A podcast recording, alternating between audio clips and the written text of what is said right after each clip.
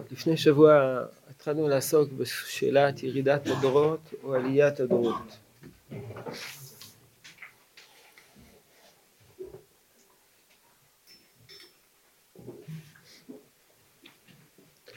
התפיסה המקובלת והרגילה שיש ירידת הדורות, כפי שזה בא לידי ביטוי במאמרי חז"ל, ראשונים כמלאכים, אנחנו כבני אדם, ראשונים כבני אדם, אנחנו כחמורים, ומדרשי, מדרשים נוספים. וראינו גם את הדברים שכותב הר"ן בדרשות, שירידת הדורות בשני התחומים, בתחום החוכמה ובתחום הנבואה, נובעים מההתרחקות ממקור החוכמה, ממקור הנבואה, שזה מתן תורה. דור מעביר לדור, ודור מוסר לדור, מן. מן הפעול פועל הנפעל, וכך הולכת החוכמה והנבואה ומתמעטת בזו אחר זו. זה הסבר של הרב. ושאלנו איך, איך, איך זה, איך זה, איך זה מסתדר עם מה שאנחנו רגילים לכנות הקדמה. קדמה זה ביטוי של העולם שמתפתח ומתקדם וכך האנושות מדברים על הקדמה. אז ראינו דברים של החפץ חיים שאומר ש, שבל נטעה הכותרת היא לא עלייה אלא ירידה. הקדמה בהיבט הטכנולוגי ובהיבטים אחרים היא נועדה לשרת את החוכמה. וכל גילויי הקדמה הם רק, הם, הם נצרכים בגלל ירידה, ירידה באמונה, ירידה בהכרת האלקות. לשם כך צריכים כל מיני אמצעי המחשה ש... שיסייעו לנו. אומר, כתוב בפרקי אבות, שיש אוזן, עין רואה, ואוזן שומעת. כל מעשיך בספר נכתבים, בדורות האחרונים מפקפקים בזה. אה, מה יכול להיות שקדוש ברוך הוא רואה למרחקים? אז באים כלי הראייה למרח, למרחוק, ואומרים הנה, אפשר לראות מרחוק. אוזן שומעת, איך יכול להיות שקדוש ברוך הוא שנמצא למעלה שומע, אז באים כל כלי השמיעה לשמיעה למרחוק, והנה הם מוכיחים. ספרס, דבריך בספר נכתבים, אז הנה יש פה מכשירי הקלטה שמקליטים דברים. כלומר אומר חפץ רעים, כך הוא מסביר את הדברים, שכל החידושים הטכנולוגיים הם מענה לחולשות רוחניות. אבל סך הכל התמונה הכללית היא ירידה. אחר ירידה. ומנגד המקובלים מדברים על התקדמות.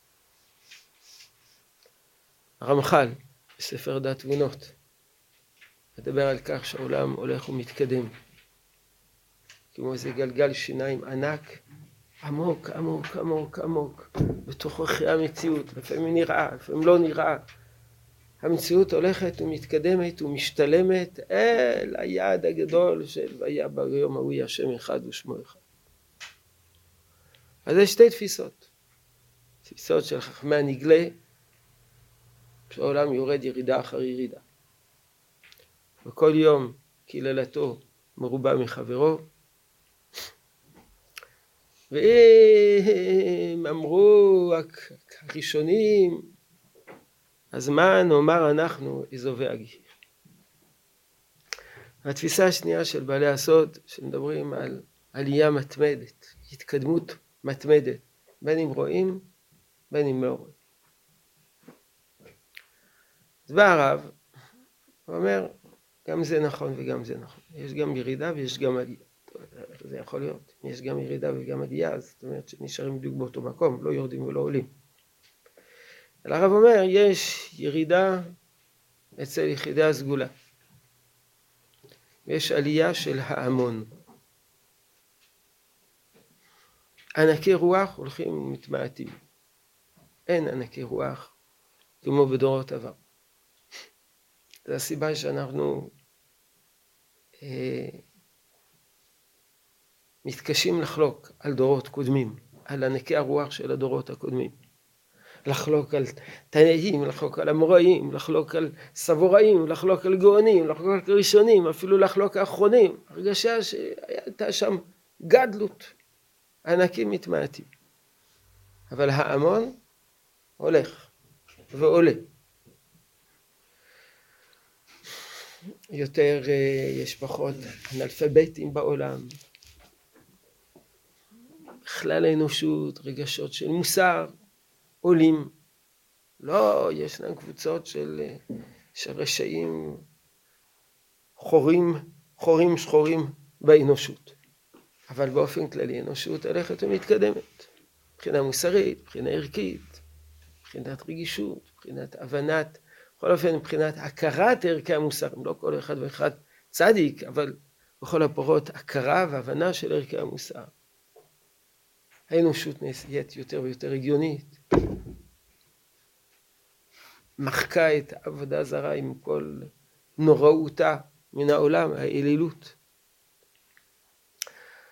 אז זה מה שראינו פעם קודמת בדברי הרב, שישנם שני תהליכים, ושני התהליכים האלה זה תהליכים, אה, אחד שנוגע ליחידים ואחד נוגע להמון, ולכן מה שמתואר כשני תהליכים סותרים אצל בעלי הסוד ובעלי הנגלה, אינם תהליכים סותרים. בפעם שעברה נשארתי בשאלה האם יש קשר בין שני תהליכים. יש תהליך אחד של ירידה, במקביל יש תהליך של עלייה. האם הירידה נובעת מן העלייה, מן העלייה נובעת מן הירידה, וזה במקרה שני תהליכים, יש ירידה. הענקים הולכים ומתמעטים, זה תופעה אחת. ההמון הולך ועולה, זה תופעה אחרת, ושתי התופעות אינן קשורות אחת בשנייה. אז זה מאוד מעניין, כי הרב מתייחס לזה בקטע קטן שבמאמרי הראייה, קטע מאוד מאוד מאוד מפתיע, קטע שסביר לנייר שבנוי על תורת הסוד.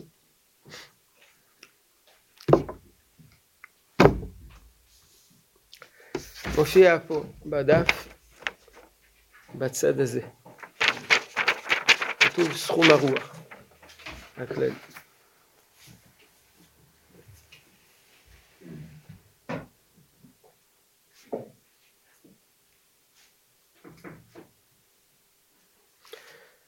כך כותב, סכום הרוח הכללי של התרבות, של האור והשכלול,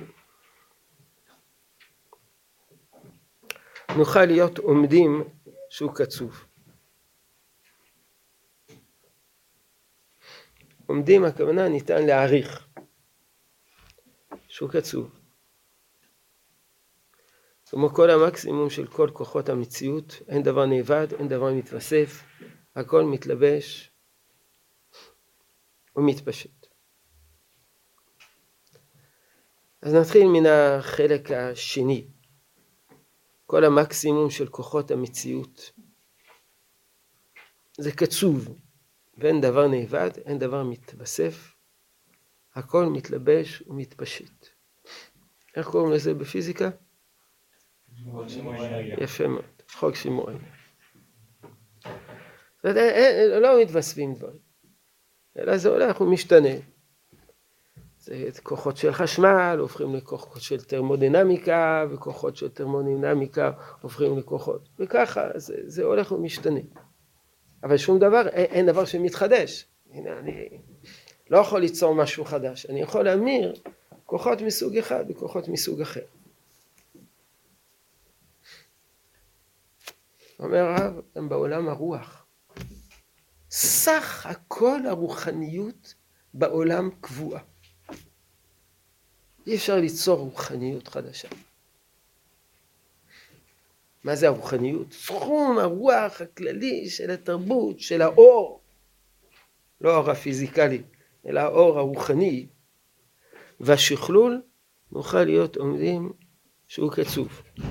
יש בספר כוזרים, מי שלמד בתחילה, איזה ביטוי, שכל הפועל. שכל הפועל זה החוכמה העולמית. היא קבועה. כמובן, הרב קוק לא פה כותב על השכל הפועל, אבל המושג של השכל הפועל יכול לסייע לנו להבין את המושג הזה, שיש איזה, כאילו החוכמה, תמיד אומרים, החוכמה היא אינסופית, ברור שאינסופית יחסית אלינו, גם יחסית אלינו, עולם החומר הוא אינסופי, נכון? מדברים על האינסופיות של העולם, ושבכלל שעולם, הגלובוס והמציאות העולמית הולכת ומתפשטת, כל מיני מושגים שאנחנו בכלל לא, לא חווים ולא חשים. אז גם הרוח נראה לנו אינסופי, אבל לא אינסופי. הקדוש ברוך הוא ברא גם את עולם הרוח, גם את הרוחניות, למרות שהיא מופשטת, אבל גם הרוחניות היא, היא משהו, היא משהו. הנה, הקצבה של הרוח, בשורה השלישית, הקצבה של הרוח, כלומר הקצבה של הרוח זאת אומרת סך הכל הקצוב, המוגדר והמוגבל של הרוח, של הנשמה הגדולה הכללית של העולם, היא שרויה בעולם בקצבתה. והרוח הזה, הרוח הזו, הנשמה הגדולה של העולם, היא מתגלה. מתגלה בבני אדם.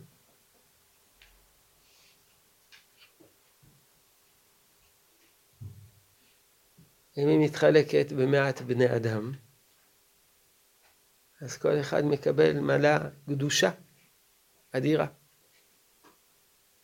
אם היא מתחלקת בהרבה בני אדם, אז כל אחד מקבל קצת, אבל יותר ממאשר כשהתחלקה רק בין מעט בני אדם. בימים הראשונים, זאת אומרת בראשית תולדות האנושות, נגלתה הנשמה של העולם בכל תוקפה בגדולים יחידים, או יותר מדויק ביחידים שממילא היו גדולים. למה? כי הם זכו למנה אדירה של רוח. דווקא מפני זה שלא מצאה מקום להתפשט בהמון. ההמון היה בר ונבער, לא התעניין בחוכמה, איש המערה, שהוא היה חצי קניבל וחצי, אני לא יודע מה היה החצי השני, אבל ודאי לא משכיל, אז הוא, הוא בכלל לא היה, לא התאים לקבל מעט מן החוכמה. הוא חי כמו, כמו חצי בהמה. חצי בהמה. אז ה... היו יחידי סגולה שהיו מוכנים לקבל את הרוח. מי שלמד ספר כוזרי, ספר כוזרי יש לו ביטוי מיוחד לגבי עם ישראל, העניין האלוקי. רבי יהודה לוי כותב שם שהעניין האלוקי מוכן להופיע, ובתנאי שיהיה כלי שמוכן לקבל אותו. אותו דבר כשמדובר לגבי לא העניין האלוקי שהוא מיוחד לעם ישראל, מדובר על משהו שהוא כלל אנושי. דווקא מפני זה שלא מצא מקום להתפשט בהמון. ההמון לא הוכשר, כלומר לא היה, לא הייתה לו הכשרה, לא הייתה לו מוכנות נפשית, לא הייתה לו מסוגלות לקלוט בקרבו את האור. את כוח הרוחניות של השכל הגדול, של החפץ הכביר, של המרץ הנשגב, שכל, רצון. ולכן נדחב כולו ביחידים. ואותם יחידים הם עושי ההיסטוריה, הם מחוללי ההיסטוריה. נכון?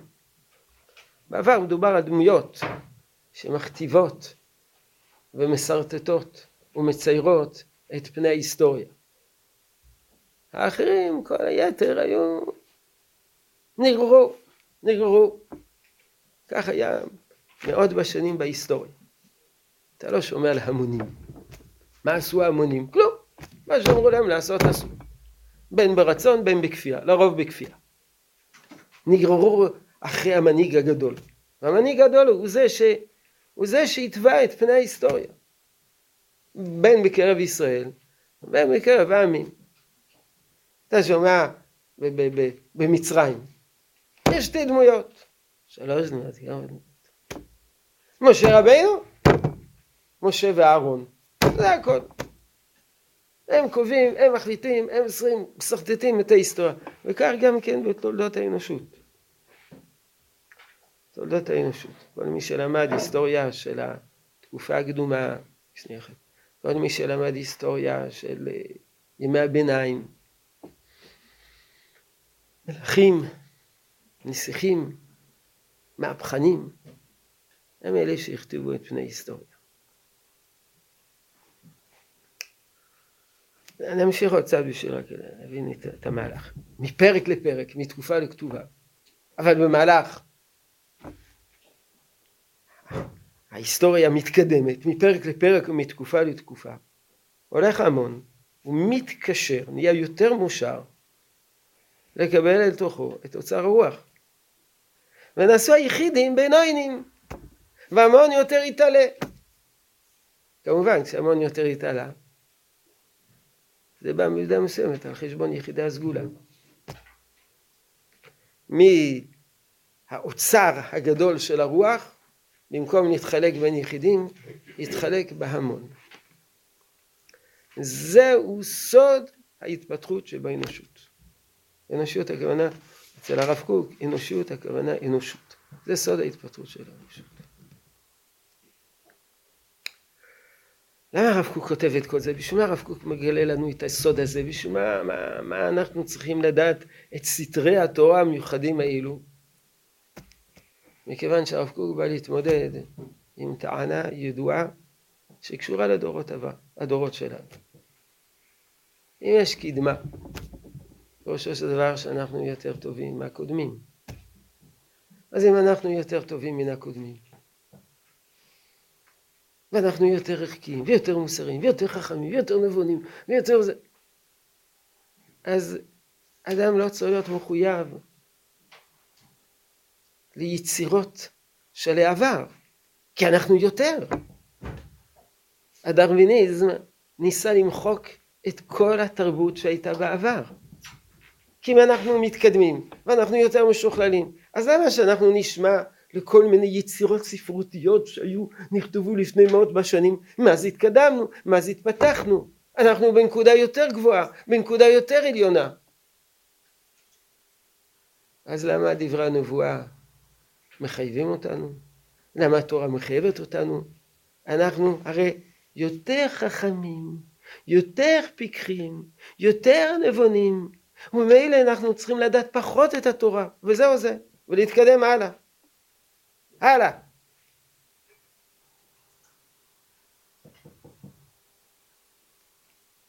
אומר הרב, אנחנו אולי יותר פיקחים מהטיפשים שהיו אז, אבל מבחינת הענקים אנחנו הולכים ויורדים. וכל החוכמה שהתגלתה על ידי הנביאים שהיו הענקים שבהם אצלם אותה, אותו אוצר של רוח התנקז, אליהם אנחנו לא מתקרבים. אדרבה, אנחנו יותר קטנים מהם, מאותם ענקי רוח, הנביאים. לכן עם זה שאנחנו הולכים ומתקדמים, אבל אנחנו לא מתקרבים אל הנביאים. זה מה שאומר. על כן, אין ההתפתחות, התפיסה שעולם מתפתח ושאנחנו מתפתחים, תורת ההתפתחות, התפיסה של ההתפתחות, שהרב קוק לא התנגד אליה, כי אנחנו רואים שבאמת העולם מתפתח. מביאה בשום אופן להתגאות, כי אם על אוצרות הרוח שהבינוניות האנושית מצגת לפנינו כל מיני דברים נמוכים שהתגלדו במהלך ההיסטוריה על הדברים כלפיהם. אנחנו אומרים ולא אנחנו, אנחנו מעבר לזה. אנחנו מעבר לזה. אבל אותם אוצרות שהגדלות מושך לנו של אותם ענקי רוח שאצלם כל החוכמה האנושית התנקזה כלפיהם כל מה שאנחנו מתפתחים יותר נכרע לפניהם בערך, יותר נעריך אותם, יותר נביא אותם, יותר נשיג אותם, יותר נתפעל מהם. הנבואה היא אחת מהאוצרות של הגדלות האנושית. הנבואה זה יצירה של אותה גדלות האנושית שהיא הלכה והתנגזה באנשים בודדים ענקיים שהם יצרו יצירות מופלאות שלעולם האנושות לא תוכל אה, ליצור כדוגמתם לכאורה. שדווקא היעדר ההתפתחות של הדורות הראשונים ביחס לדורותינו הוא הגורם היותר גדול להוסיף בקרבה יפה גדולה. השפעת המעלה היותר, היותר עליונה שבנבואה פגשה דור שלם בלתי מפותח שקיבל תוכו את שפע האור של הנשמה הכללית שנדחקה להיכנס לתוך כלי האחד המוכשר ביותר באופן לטוש מאוד. זה הנביא. נגדה הננו מוצאים את עצמנו נמוכים מאוד. ומוכנים הננו כל רכושנו הקולטורי התרבותי לחוף לפניה את ראשנו כדי שנוכל להתבשם מריח ושמח.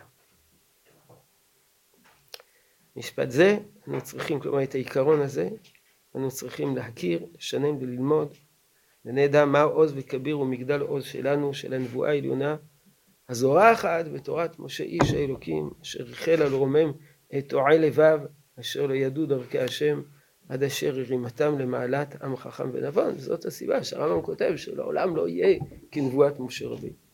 כן, מה רצית לשאול?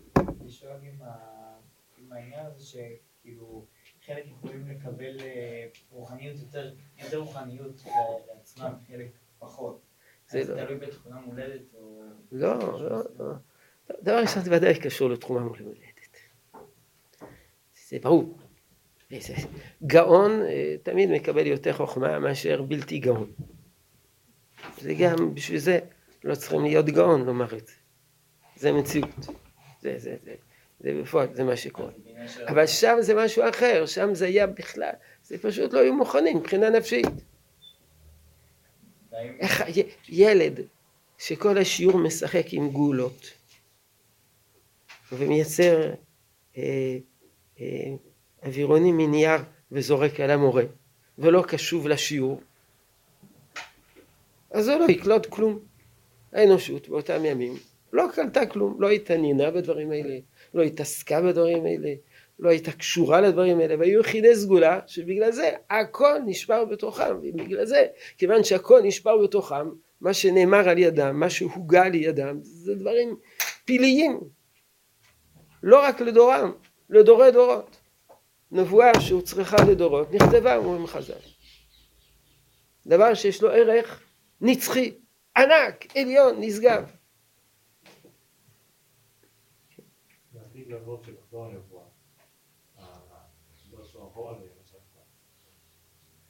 כנראה שלא תחזור נבואה בסדר גודל של משה רבינו.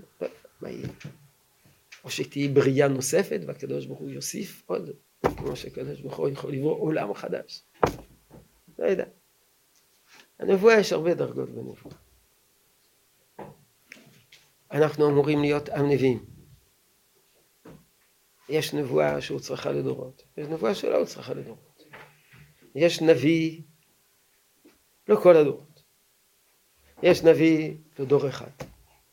יש נביא לדור אחד, לכל הדור. יש נביא לחצי דור. יש נביא לכל הפלך. יש נביא לכל החמולה. יש נביא לכל המשפחה. יש נביא לעצמו. יש הרבה דרכות בנבואה, כותב הרמב"ם. נבואה זה אמור להיות המדרגה של כלל ישראל. אבל לא מדובר בהכרח שכל אחד שהוא נביא, אז עכשיו הוא יחזקאל הנביא. אם לא, אז ישעיהו הנביא. לא. הוא נביא. נביא קטן. אתה מבין? כן. לכאורה בעם ישראל במעמד הר סיני כולם היו, אז הם היו במעמד רוחני כל אחד מהם. בסדר. תופעה חד פעמית רגעית שנפסקה. וגם, ודאי לא כולם זכו להכל. הראיה, לפי שיטת הרמב"ם, עם ישראל שמע רק שתי הדיברות הראשונות. ואת יתר הדיברות כבר לא היו מסוגלים לשמוע.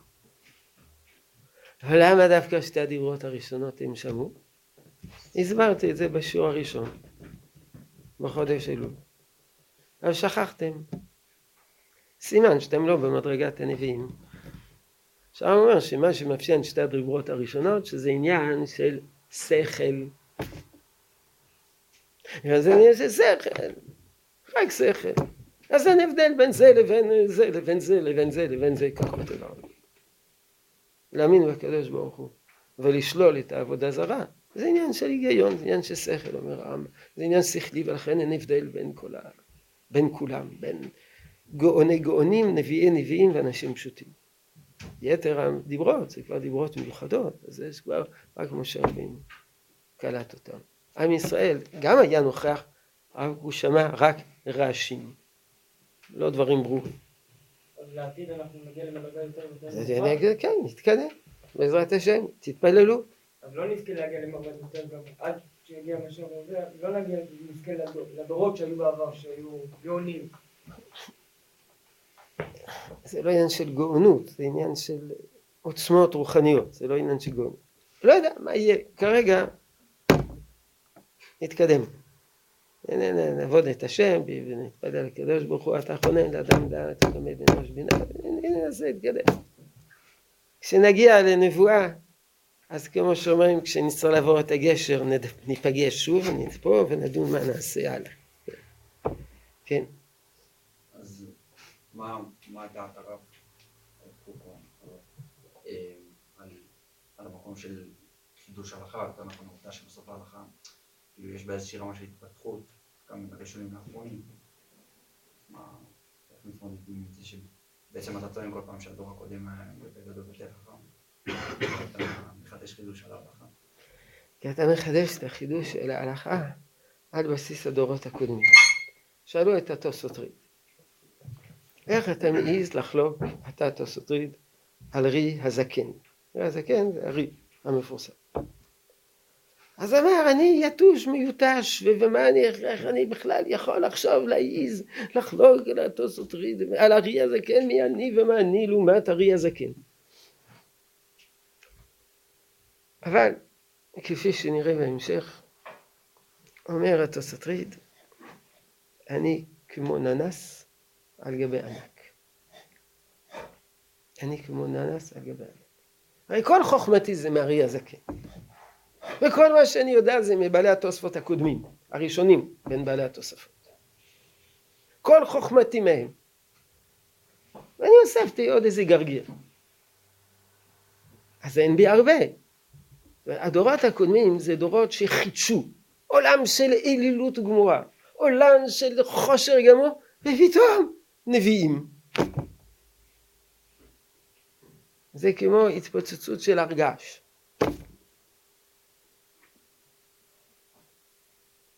אז אנחנו מחדשים. רוב החידושים שלנו זה חידושים שמסבירים את הראשונים. אנחנו לא מחדשים חידושים, תיאוריות לגמרי חדשות. בשביל להסביר את הראשונים. אז בהתחלה יש את הרג, המוראים שמסבירים את התנאים, אחר כך באים הגאונים מסבירים את, את, את המוראים, ואחר כך באים הראשונים מסבירים את הגאונים, ואחר כך באים הראשונים, האחרונים מסבירים את, את, את, את, את הראשונים, ואחר כך אנחנו באים, איכשהו זה איזה סיכום יפה, נאה, להסביר לעצמנו מה כתוב פה, כדי שנבין משהו. כולי היי ואולי. אז אנחנו מחדשים, אז אנחנו מאירים. יש בכלל מקום אחד שהרב קוק כותב שיש שני סוגי חידושים. יש חידוש אשר לא שרו אבותינו. ויש חידוש לקחת דבר ישן שאיבד את זוהרו ולחדש את צורתו. אומר הרב קוק, הסוג השני של החידושים הוא יותר גדול מן הסוג הראשון.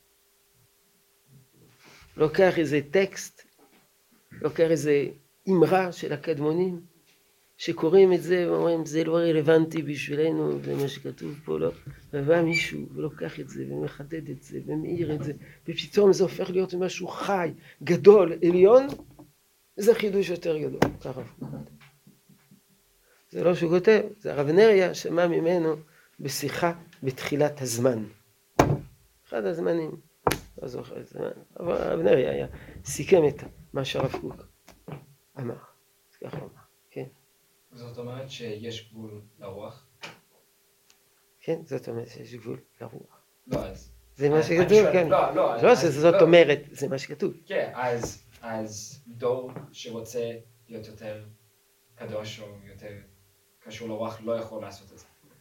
יש כרגע מספיק רוח בשביל כמה דורות. זה לא שיש מספיק, אני פתאום רוצה לחשוב יותר טוב, נתקע באמצע, פתאום איזה בלוק. לא, זה בלוק, כי לא מצליח לחשוב יותר. ככה נראה לא. שיש גבול. בוודאי יש גבול. זה כמו, כן, זה לא נוכל לעבור אותו. זהו זה, זה כמו שאחד יגיד, תראה, אני רוצה, יש גבול לעולם, יש גבול לעולם. זאת אומרת שאם אני אסע ואני אסע ואני אסע ואני אסע ואני אסע, באיזשהו שלב אני אתקע. זה כל כך אינסופי, שכרגע זה לא שאלה שמציקה. אז למה. שהרבנים ירדו? למה שהגדולים ירדו אם יש כל כך הרבה? מכיוון שלפני כן הכל התנקז, ועכשיו זה מתפזר בצורה אינסופית, באינסוף אנשים. אז יש אינסוף או אין אינסוף? ודאי שיש סוף, יש סוף. אבל הסוף הזה הוא לא מורגש על ידינו. אבל הוא מורגש במובן הזה שלפני כן זה ירד אצל יחידים, ועכשיו זה מתחלק בין כולם. אז מה שאני לא מבין זה אנחנו מנסים כעם להיות יותר הכי קדוש שאפשר. נכון. ועכשיו אנחנו אומרים שיש גבול לכמה קדוש שאפשר. אבל הגבול הזה הוא רחוק כרגע.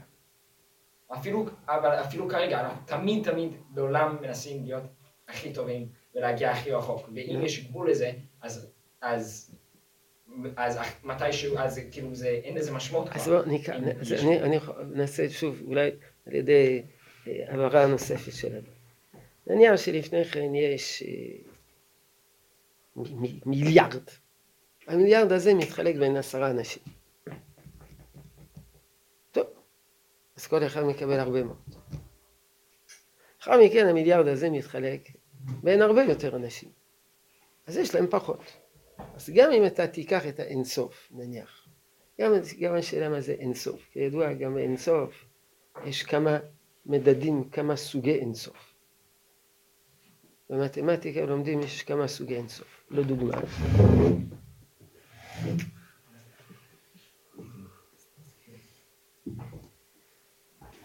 זה. פי שניים מזה. זה אינסוף וזה אינסוף. למרות זאת, זה פי שניים יותר מזה. אז יש כל מיני סוגי אינסוף. אז גם כשאתה אומר שהעולם, העולם הרוחני הוא אינסופי. באתי, התכוונתי לומר אינסופי כנראה שהוא מספיק רחב, אבל ודאי שהוא לא אינסופי.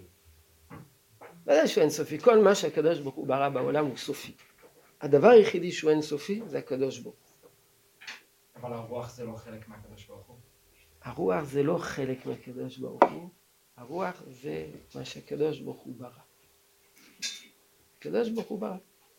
גם את הרוח הקדוש ברוך הוא ברא.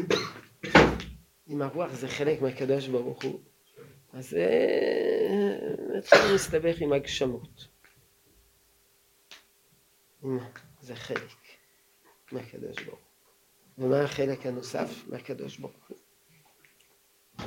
אנחנו רגילים לומר כל מה שיש נברא. נברא. בעלי הסוד אפילו נתנו שמות ל, ל, לרוחניות הזאת שהקדוש ברוך הוא ברא. קראו לזה ספירות. ספירה כזאת, ספירה כזאת, ספירה כזאת, עשר ספירות, ואחר כך עולם.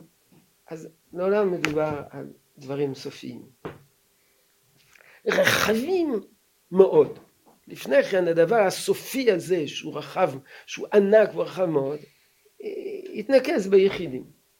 עכשיו הוא מתחזק, מתנקז, עבר מיחידים לרבים. זה בערך התהליך קוק מתאר. טוב, אותם דברים בסגנון אחר מופיעים גם אצל גדולי החסידות ואני רוצה להראות לכם את זה. מסובבים את הדף. זה הרב קוק, זה החסידות. רבי צדוק הכהן מלובלין.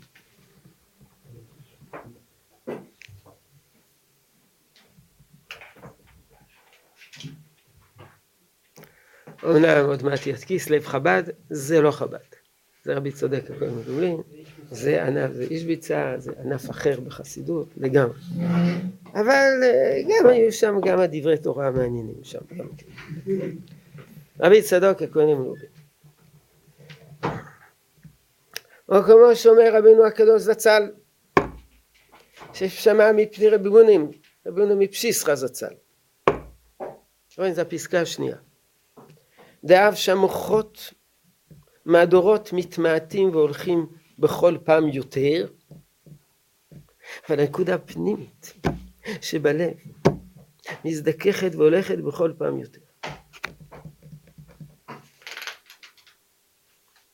אז היום הוא מתאר איזו ירידה ומצד שני עלייה. יש דבר שמתמעט ויש דבר שעולה. המוח יורד והנקודה הפנימית שבלב. המוח מול הלב. המוח זה הכרה, הבנה, התפיסה, ההתבוננות, העמקה. והנקודה שבלב זה, זה עולם הפנימי, הרגשי, החווייתי. והנקודה הפנימית שבלב מזדככת והולכת בכל פעם יותר, שבדור יתום זה, הביטוי דור יתום הכוונה, אנחנו, אנחנו, חם לך או קר לך? אה, אז אתה רוצה לפעול, להפעיל את המזגן? אבל תבדוק. אה, מצוין, מצוין, מצוין. חשבתי שאתה סוגר, מצוין. אז כדאי גם לפתוח את החלונות שם, על מנת שיהיה סירקולציה.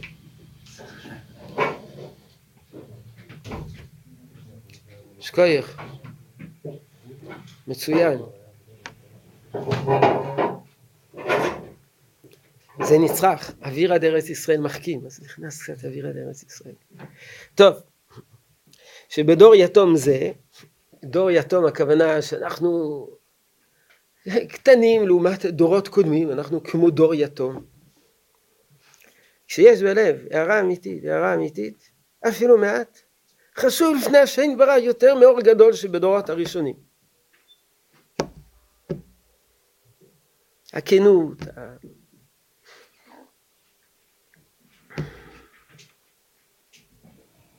אז הבאתי את הקטע הזה ואת הקטעים הבאים מפני שגם אומר שיש ירידה ויש עלייה. כל נפש מישראל יש לו כוח מיוחד בקדושה. רק כי מספר הדורות שעברו כן הם מספר הכוחות הקדושה והדברי תורה שנתגלה בעולם. כל דור בונה קומה, והדור שלאחריו מקבל את הקומה של הדור הקודם ומוסיף לזה. ולכן בכל דור ודור הקדושה הולכת ומתגלית יותר. על האף והדורות מתקטנים. כנודע, לפי שכבר נתגלו דברים שנגלו לקודמים. כנודע ממשל דננס על גבי ענק. זהו זה. אז גם הוא. רב צדוק מדבר על ננס על גבי ענק. כל דור בונה קומה. הדור שלאחריו בונה עוד קומה, הוא יותר מהדור הקודם. אבל מבחינה איכותית הוא פחות. משל למה הדבר דומה? זה משל שננס על גבי ענק, זה משל של רב צדוק, עכשיו תשמעו משל שלי. הסבא הרוויח מיליארד דולר. הבן הרוויח מיליון. הנכד דולר. אבל הנכד הוא יותר עשיר מהסבא, כי יש לו מיליארד ועוד מיליון ועוד דולר, זה הכל. אבל כמה הוא שווה, כמה הוא תרם לעניין, דולר, זה, זה, זה, בקושי הצליח להרוויח, זרק חכה, תפס דג, זה כל מה שהוא הצליח, דולר, זהו זה. אז הוא לא שווה, הוא, הוא מבחינתו לא שווה הרבה, כן, אבל ההישגים של דורות מאוחרים הם מצטרפים להישגים של הדורות הקודמים ולכן אנחנו מתקדמים. האנושות מתקדמת למרות שמבחינה איכותית לא, זה כמו שהענקים מתמעטים מיליארד מיליון אחד. הענקים מתמעטים. אבל סך הכל מתקדמים. וזהו בדברי תורה מצד הספרים. זה מה ששאלת, מצד הספרים. אנחנו ראשים, ראשונים, אנחנו מחדשים חידושים מצד הספרים. וודאי גם כל נפשות ישראל, ודאי גם בנפש יש תהליך דומה. קדושתם כבר, ודאי גם כל נפשות ישראל שנשתלמו, כלומר כל הנפשות של ישראל שהופיעו במהלך הדורות, קדושתם כבר גלויה בעולם, פירוש מבבות בני ישראל, מה שאין צריך להגיע. יש דברים שדורות קודמים היו צריכים להילחם, היו צריכים להיאבק, זה מאבק פנימי אדיר. ניצחו. הם מבהירים ומנחילים את הניצחונות הרוחניים והמוסריים לדורות הבאים. לא זוכר אם דיברנו על זה בשבוע שעבר, אבל הדוגמה פשוטה. היה, כתוב בחז"ל, שהייתה בתקופה שהיה יצר של עבודה זרה, והיו צריכים להילחם נגד זה. מתי היה לכם בפעם האחרונה הרהורי עבודה זרה? ושאתם צריכים להתאפק ולמסור את עצמכם ולהילחם נגד היצר ולדכא את היצר ולהכניע את היצר ולהדחיק את היצר. כלום, אתם לא יודעים מה זה עבודה זרה בכלל. אל תספרו לי סיפורים. יצר של, יצר של רציחה. מתי קמתם בבוקר ואמר מתי תבוא זו לידי ואני ארצח את החברות שלי? שום דבר. לא, אין, אין. יש דברים שאנושות והדורות בעם ישראל התגברו. אז פה הבאתי דברים מאוד מאוד מאוד מאוד מאוד חזקים. לא, אבל למה זה אומר שהם יותר חזקים? מי, מי אומר? למה זה אומר שהדורות לפני יותר חזקים? לא, זה לא מה שהוא אמר. הוא אמר בגלל זה, בגלל זה, אני רק אמרתי שהדורות, לא, כי הדורות הקודמים הם נלחמו והם ניצחו ומעבירים לנו את הניצחון. ולכן אנחנו כבר לא צריכים להתמודד עם זה, זה, זה כבר, זה כבר, הם כבר עשו את העבודה בשבילנו. אז אנחנו לפעמים, אז אנחנו מתקדמים בעוד נקודה אחת, אז אנחנו יותר טובים מאחרים, אבל הם אלה שניצחו את הדברים הגדולים. את היצר של עבודה זרה, זה, זה, זה אנשי כנסת הגדולה, זה לא אנחנו ניצחנו את היצר של עבודה זרה. דורות רבים נאבקו נגד יצר של עבודה זרה. עד שניצחו, כן, ככה, כן, על זה על דרך. הנה עוד קטע אחד. או, דבר מעניין. ועל כל פנים, מרמז לנו בעניין הזה, שלא ימאס לבבינו מאשר אנחנו בעקבתא דמשיחא. אוי, אנחנו בעקבתא דמשיחא. איך אנחנו בעקבתא דמשיחא? אם הדורות הקודמים שהיו גדולים, הם ראשונים כמלאכים, לא זכו לי להביא את המשיח. אז יכול להיות שאנחנו, שאנחנו ספק בני אדם, ספק חמורים, שאנחנו נביא את המשיח. אם בדורות הגדולים לא הגיע המשיח, אז בדורות שלנו שהרבה יותר קטנים, איך יבוא המשיח? איך נזכה למשיח? אז ימאס לבבינו, קושייה. בגלל זה התפיסה הרגילה אומרת שהמשיח יבוא ככה, זה, זה, כל העולם מתמוטט ואז פתאום בא המשיח. מאף מקום. כי, כי, כי הדורות יורדים וכל דור קטן מחברו. אז איך יבוא המשיח? מכלום, משום דבר. אבל הוא מנסה להסביר מה זה מכלום משום דבר. ממה? מילה. איך יכול להיות? אז הוא אומר, ועל כל פנים מרמז לנו בעניין הזה, שלא ימאס לבבינו, מאשר אנחנו בעקבתא דמשיחא. והרי בכל דור הנפשות מתקטנים, ואיך נזכה לגאולה. כי רואים אנחנו מה שקרה לאבותינו בגלותם.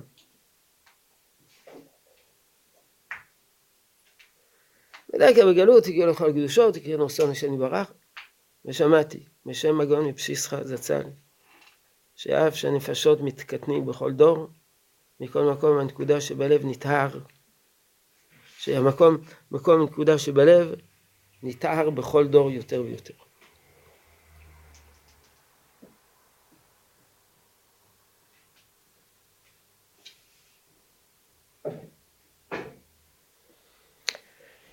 הדברים יתבררו יותר במכתב אחר, מכתב שנמצא בתחילת העמוד, מתוך אחת מהאגרות של הרב קוק.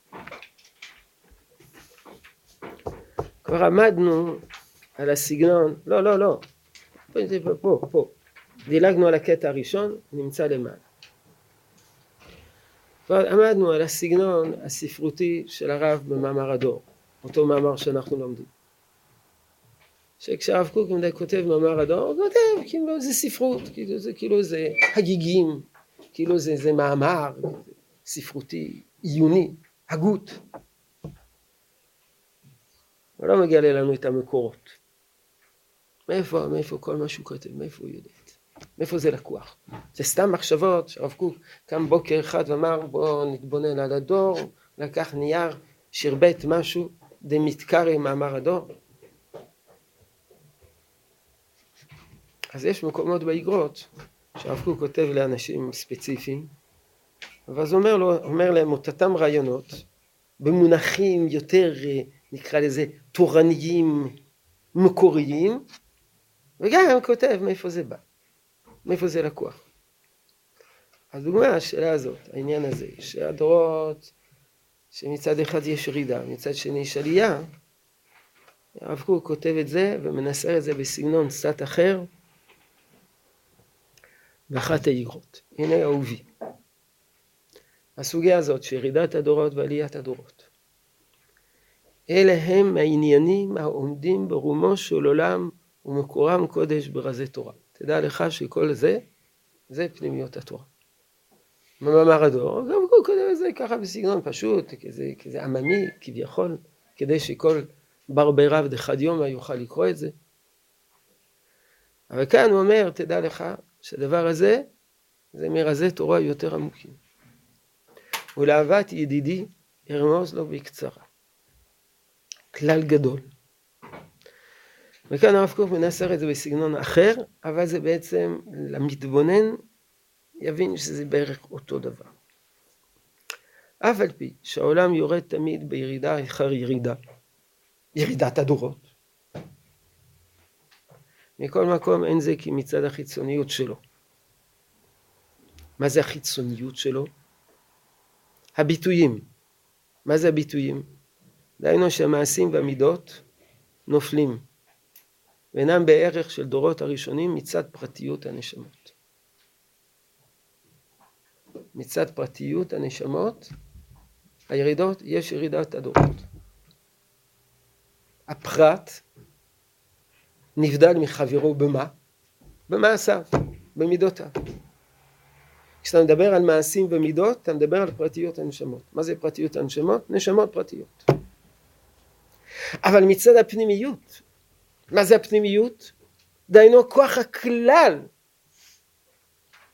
של כללות קדושת אומה כנסת ישראל. יש פרטיות הנשמות שווה מעשים ומידות. יש, כלל, יש כלליות, הכלל זה הפנימיות. כי מה זה הכלל? הכלל זה המחנה המשותף של כולם, המחנה המשותף של כולם זה לא מעשים, זה יש לו מעשים כאלו וזה יש לו מעשים כאלו וזה יש לו מעשים כאלו. המכנה המשותף של כולם זה הנשמה הפנימית המשותפת לכל עם ישראל. מצד הפנימיות, דהיינו כוח הכלל של כללות קדושת אומי כנסת ישראל, כל דור ודור מוסיף על הדורות הקודמים. מפני שהקדושה מצטרפת, ונמצא שהקדושה של מיעוט תורה ומעשים טובים של דורות אחרונים מוסיפה אור לשעבר גם כן, כלומר מצטרפת. אז אולי כמו שהקדושה מצטרפת, ככה טומאה מצטרפת? לא. עבירה אין לה פירות ולא צירוף. בסוד יתפרדו כל פועלי האוויר. ועל כן כללות האומה בתוכיותה היא מלאה יותר אור השם מכפי הערך של העבר. אלא אין הדבר נגלה לעין עד בו משאר צדקנו במהרה בימינו שיצא מהיכל כן ציפור, כלומר מכל הקדושות שבכוח יגלה בפועל. כתוב בסוגריים, זוהר שמות ח'. המשיח יצא מהיכל כן ציפור. מה זה היכל כן ציפור? יש לך קן, בתוך הקן יש לך ציפור רטילה ביצים. מה אתה רואה? קליפה מלוכלכת. למחרת אתה בא ואתה מתבונן, אותה קליפה מלוכלכת. מה אחרי שבועיים? אותה קליפה מלוכלכת. אתה לא רואה שמשהו הולך ומתרקם בפנים. בפנים. סמוי מן העין. כלשון הרב קוק, שאין הדבר נגלה לעין, הולך משהו בפנים ונבנה ונבנה ונבנה. יכול להיות שהקליפה היא יותר ויותר מלוכלכת ויותר מלוכלכת, כי באה ציפור מסתובבת שם, מסילה את הלכלוכים שלה שם, הכל נהיה מגעיל, מגעיל, מגעיל, מגעיל, מגעיל, בחוץ. ובפנים הולך ומתרקם ומתרקם ומתרקם, עד שיום אחד, שפרח. האפרוח שנמצא בפנים מנפץ את הקליפה ומופיע אפרוח. יש תהליכים שסמויים מן העין שמתבשלים ומתרקמים מבפנים. זה מצד הפנימיות. הולך ומתווסף ומתווסף ומתווסף. זה נקרא שהמשיח יצא מהיכל כן ציפור. מכל הקדושות שבכוח שהולכות ומצטברות ומצטברות בכוח בפוטנציאל ויגלם בפועל. זהו זה. האם הבנו משהו? תשובה, כלום. מתחילת השיעור עד סוף השיעור, לא הבנו כלום. לא חייבים להבין. למה אני אומר את זה? כי גם אני לא הבנתי כלום. אני לימדתי, הסברתי לכם, כאילו הבנתי. גם אני לא הבנתי. זה דברים שקשורים לפניות התורה, סתרי תורה, אבל רציתי להראות לכם דוגמה לכך שמה שרב קוק כותב, לעיתים, דבר ראשון, בסגנון פשוט, הוא קובע כל מיני אקסיומות רוחניות מבוארות במקומות אחרים על דרך הסוד. ודבר נוסף, שהדברים האלה יש להם גם כן מקורות בפנימיות התורה. כמו הדברים האלה שקראנו עכשיו מהאיגרת, וגם לשים לב שפעמים הרב קוק מנסח את זה בסגנון אחד ואחר כך בסגנון אחר. משהו פה דיבר על ירידת הענקים ועליית ההמון, אז פה הוא מדבר על פנימיות וחיצוניות, קדושת המעשים, קדושה נשמתית פנימית. אלו דברים... אה... משפט אחרון. למה הרב קוק כתב את כל זה? כמובן זה מאוד מעניין, מאוד נחמד, לומדים דברים עמוקים, ירידת הדורות, עליית הדורות. בשביל מה הרב קוק לימד, כתב את כל זה?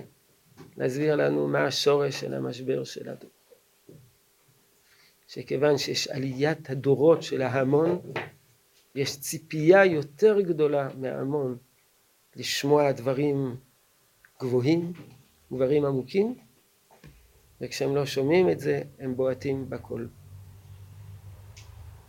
יש מי שמפרש שכל המשבר הדתי בעם ישראל נובע מירידת הדורות. הם קטנים, הם נמוכים, לא יכולים כלום, וקשה לעשות. כלומניקים, לכן הם מואסים, מואסים בתורה. אבל אם אחד הוא כלומניק, הוא מואס בתורה, אתה צריך אה, ליישר לו, תן לו שתי פליק, שתי סטירות לחם ותעמיד אותו על הרגליים. אבל אם זה משבר שנובע מתוך גדלות, אז היא תיתן לו שתי סטירות לחי ויגיד, זה מה שאמרתי. זה בדיוק מה שאמרתי. תפיסה קטנה, תפיסה כוחנית, תפיסה אלימה. הרב קוק אומר שהמשבר נובע מתוך עליית הדורות. רוצים לשמוע תורה גדולה, לא שומעים תורה גדולה, בועטים ומואסים. זה, סביב זה, זה הרעיון שסביבו סובב מאמר הדור, כפי שראינו מתחילת הנער. עד כאן.